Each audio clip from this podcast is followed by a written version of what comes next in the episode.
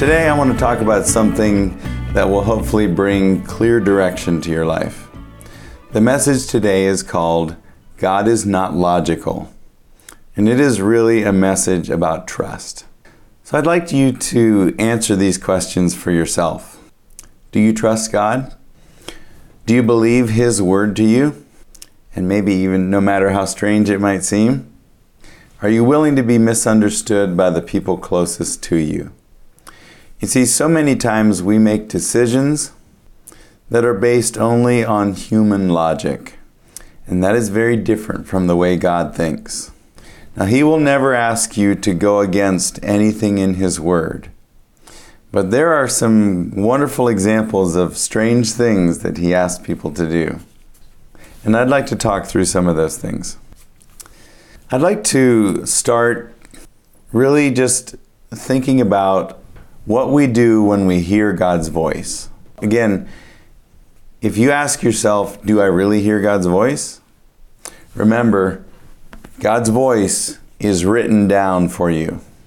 The Word of God is given to us so we can begin to recognize His voice. But we need to hear and obey the words that we receive from our Father in heaven.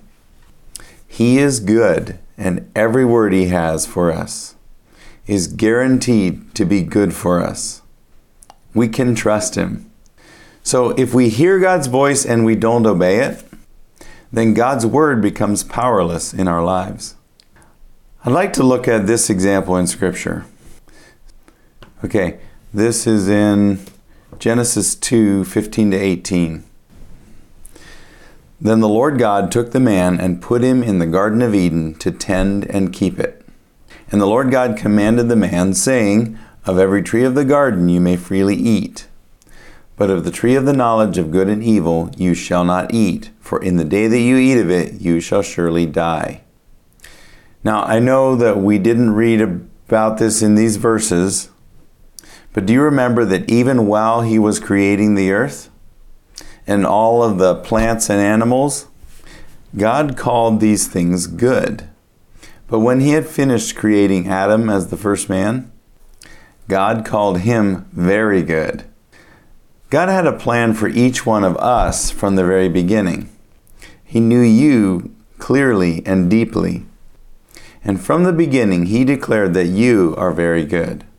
See, God has a plan for you that goes far beyond anything you may have thought up to this point.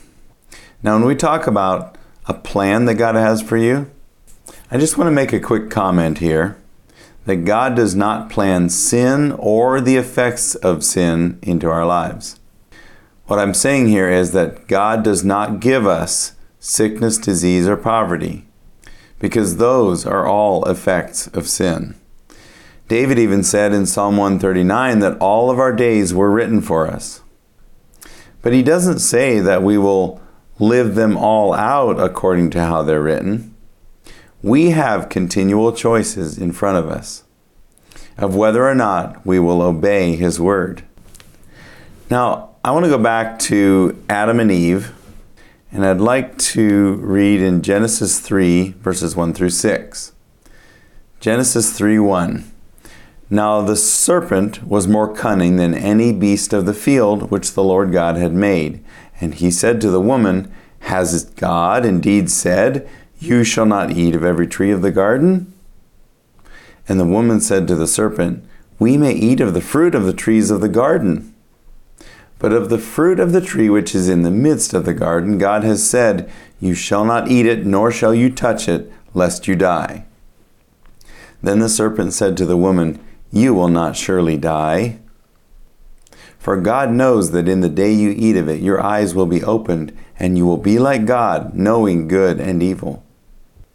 So when the woman saw that the tree was good for food, and that it was pleasant to the eyes, and a tree desirable to make one wise, she took of its fruit and ate. She also gave to her husband with her, and he ate. And that sin was the beginning of all of the problems in the world today. So, what was it that caused Adam and Eve to sin? I'd say it's because they questioned the goodness of God. He had given them clear instructions which would result in good things for them. But they chose to believe the lie of the serpent instead. There are so many times that we find ourselves at a crossroads of whether we will obey the instructions of God or ignore them and do our own thing. Notice in the verses that we just read that the serpent very clearly calls God a liar. If I could say it kind of in my own words, what, what the serpent said to Eve is this God has lied to you. The thing he said will happen is not going to happen. And even more, God is keeping something from you that is very good. The idea behind it was this not only is God keeping something from you, but even worse than that, He is keeping the best part for Himself. And this lie was very cunning. And it invited Adam and Eve to become offended. This was an offense toward the very one who had given them everything they had. Did you notice what it said in verse 6? It said that this was a tree desirable to make one wise. See, this, this offense is a very poisonous thing.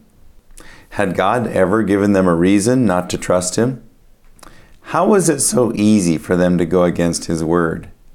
How could they believe a lie so quickly? There's something very specific that the Lord highlighted to me.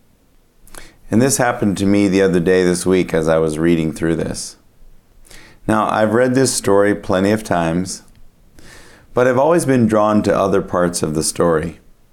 This time, God very clearly stopped me at verse 6. And He said to me, Can you see the difference? I wasn't sure what He was referring to, so, so I said, The difference in what?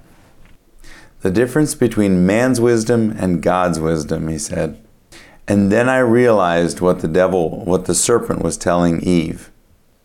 He was telling Eve, You're too stupid to see this on your own. So, for the first time in history, someone felt stupid. Why are we so afraid of missing something or of getting it wrong? Why do we have to make sure that we are right all the time? Isn't this one of the main things that divides people? Look at how many things like this have divided even Christians. What if we would just all agree that none of us know what we're doing? But we are learning and we're growing in the process. See, we get the feeling from those around us that they have their lives all together and that we are somehow falling behind. Why do people get themselves into deep debt financially? Is it possible that they are not quite convinced that they will never really amount to anything? if they keep the current pace they are on. So they buy something they can't afford to make it appear like they have more going on that's good for them. Why do we put on a false face when we meet with other people? It's because we don't want to appear like we don't know what we're doing. So here was Eve standing in front of the serpent, and to prove that she was not a fool, she took of the fruit and she ate it. Do you see what happened here? The beginning of man's wisdom is rooted in the first sin ever committed by a man or a woman. You see, God had already declared that Adam and Eve were very good. So they already were filled with wisdom for good things. The only thing that they did by eating of the tree was to add foolishness to their own mind. They added foolishness to the pure wisdom they had received from God. In Eve's attempt to not be stupid, she became the biggest fool of all. In verse 5, the serpent even says, You will be like God. But in Genesis 1, it says that God had already made them like him. In fact, let's read those verses Genesis 1 26 to 27. Genesis 1 26. Then God said, Let us make man in our own image, according to our likeness. Let them have dominion over the fish of the sea, over the birds of the air, over the cattle, over all the earth, and over every creeping thing that creeps on the earth. So God created man in his own image. In the image of God, he created him. Male and female, he created them. These verses are very clear. God had already made them like him, and he had given them everything he had made. This included the entire earth. You see, offense is a lie that questions your very identity. When, when someone does something that you are offended by, I can promise you the root of it somewhere questions your identity. The Lord told me something about this a little while ago. He said, Offense can never be given, it can only ever be taken. That's even why we describe it when we speak it out. We say they took offense at that. Now, I learned this a long time ago that if I'm not concerned about what people think of me, then I'm free to follow God. I'm free to obey His every instruction. See, God is the source of all wisdom, but we must accept this truth if we're going to understand this. His wisdom will seem like foolishness to the natural mind. But God is constantly offering His wisdom, and He offers it to anyone who will believe. Have you ever just looked to see how many times the word wisdom appears in the Bible? It's used in the New King James 227 times. Now, I know this may seem like a lot of verses to read, but I'd like to read a bunch of verses here in Proverbs. And this is so that we can get a feel for God's heart for us. Uh, so these are all in Proverbs, which this was written primarily by King Solomon. And he's the wisest man who ever lived. And he describes the way to find wisdom. The fear of the Lord is the beginning of knowledge, but fools despise wisdom and instruction.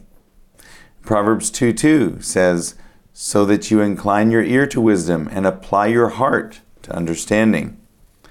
Proverbs 2 6 For the Lord gives wisdom, from his mouth come knowledge and understanding. Proverbs 2 7 He stores up sound wisdom for the upright, he is a shield to those who walk uprightly. Proverbs 2:10 When wisdom enters your heart and knowledge is pleasant to your soul. Proverbs 3:13 Happy is the man who finds wisdom and the man who gains understanding. Proverbs 4:5 Get wisdom, get understanding. Do not forget nor turn away from the words of my mouth. Proverbs 4:7 Wisdom is the principal thing, therefore get wisdom, and in all your getting, get understanding. Proverbs 4:11 I have taught you in the way of wisdom, I have led you in right paths.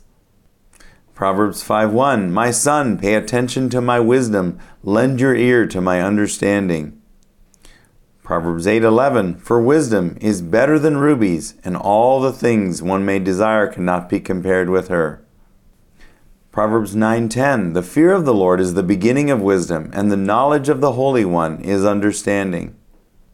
Proverbs 10:21 The lips of the righteous feed many, but fools die for lack of wisdom. Proverbs 11:2 When pride comes, then comes shame, but with the humble is wisdom. Proverbs 14:33 Wisdom rests in the heart of him who has understanding, but what is in the heart of fools is made known. Proverbs 15:33 The fear of the Lord is the instruction of wisdom, and before honor is humility. Proverbs 16:16 how much better to get wisdom than gold, and to get understanding is to be chosen rather than silver. Now, I know that that was a lot of verses just to kind of read through. But remember, there's over 200 places we could read. God is so excited and interested about us getting wisdom. See, when we get wisdom, we begin to think like Him. But without His wisdom, we can never apply the principles of the kingdom of God. You can try your whole life to get understanding, but if you only use your natural mind, you will never get it. See, we grow, we, we, we grow up being taught to use our logical mind. But I want you to look how Paul describes the wisdom of the Spirit. and he compares it to man's natural way of thinking. Let's read in 1 Corinthians 2, verses 6 through 16. And this is a very clear description of thinking like God or thinking like man. So let's look at 1 Corinthians 2, verse 6. However, we speak wisdom among those who are mature, yet not the wisdom of this age, nor of the rulers of this age who are coming to nothing. But we speak the wisdom of God in a mystery, the hidden wisdom which God ordained before the ages for our glory which none of the rulers of this age knew, for had they known, they would not have crucified the Lord of glory. But as it is written, Eye has not seen, nor ear heard, nor have entered into the heart of man the things which God has prepared for those who love him. But God has revealed them to us through his Spirit, for the Spirit searches all things, yes, the deep things of God. For what man knows the things of a man except the spirit of the man which is in him? Even so, no one knows the things of God except the Spirit of God. Now we have received not the Spirit of the world, but the Spirit who is from God, that we might know the things that have been freely given to us by God.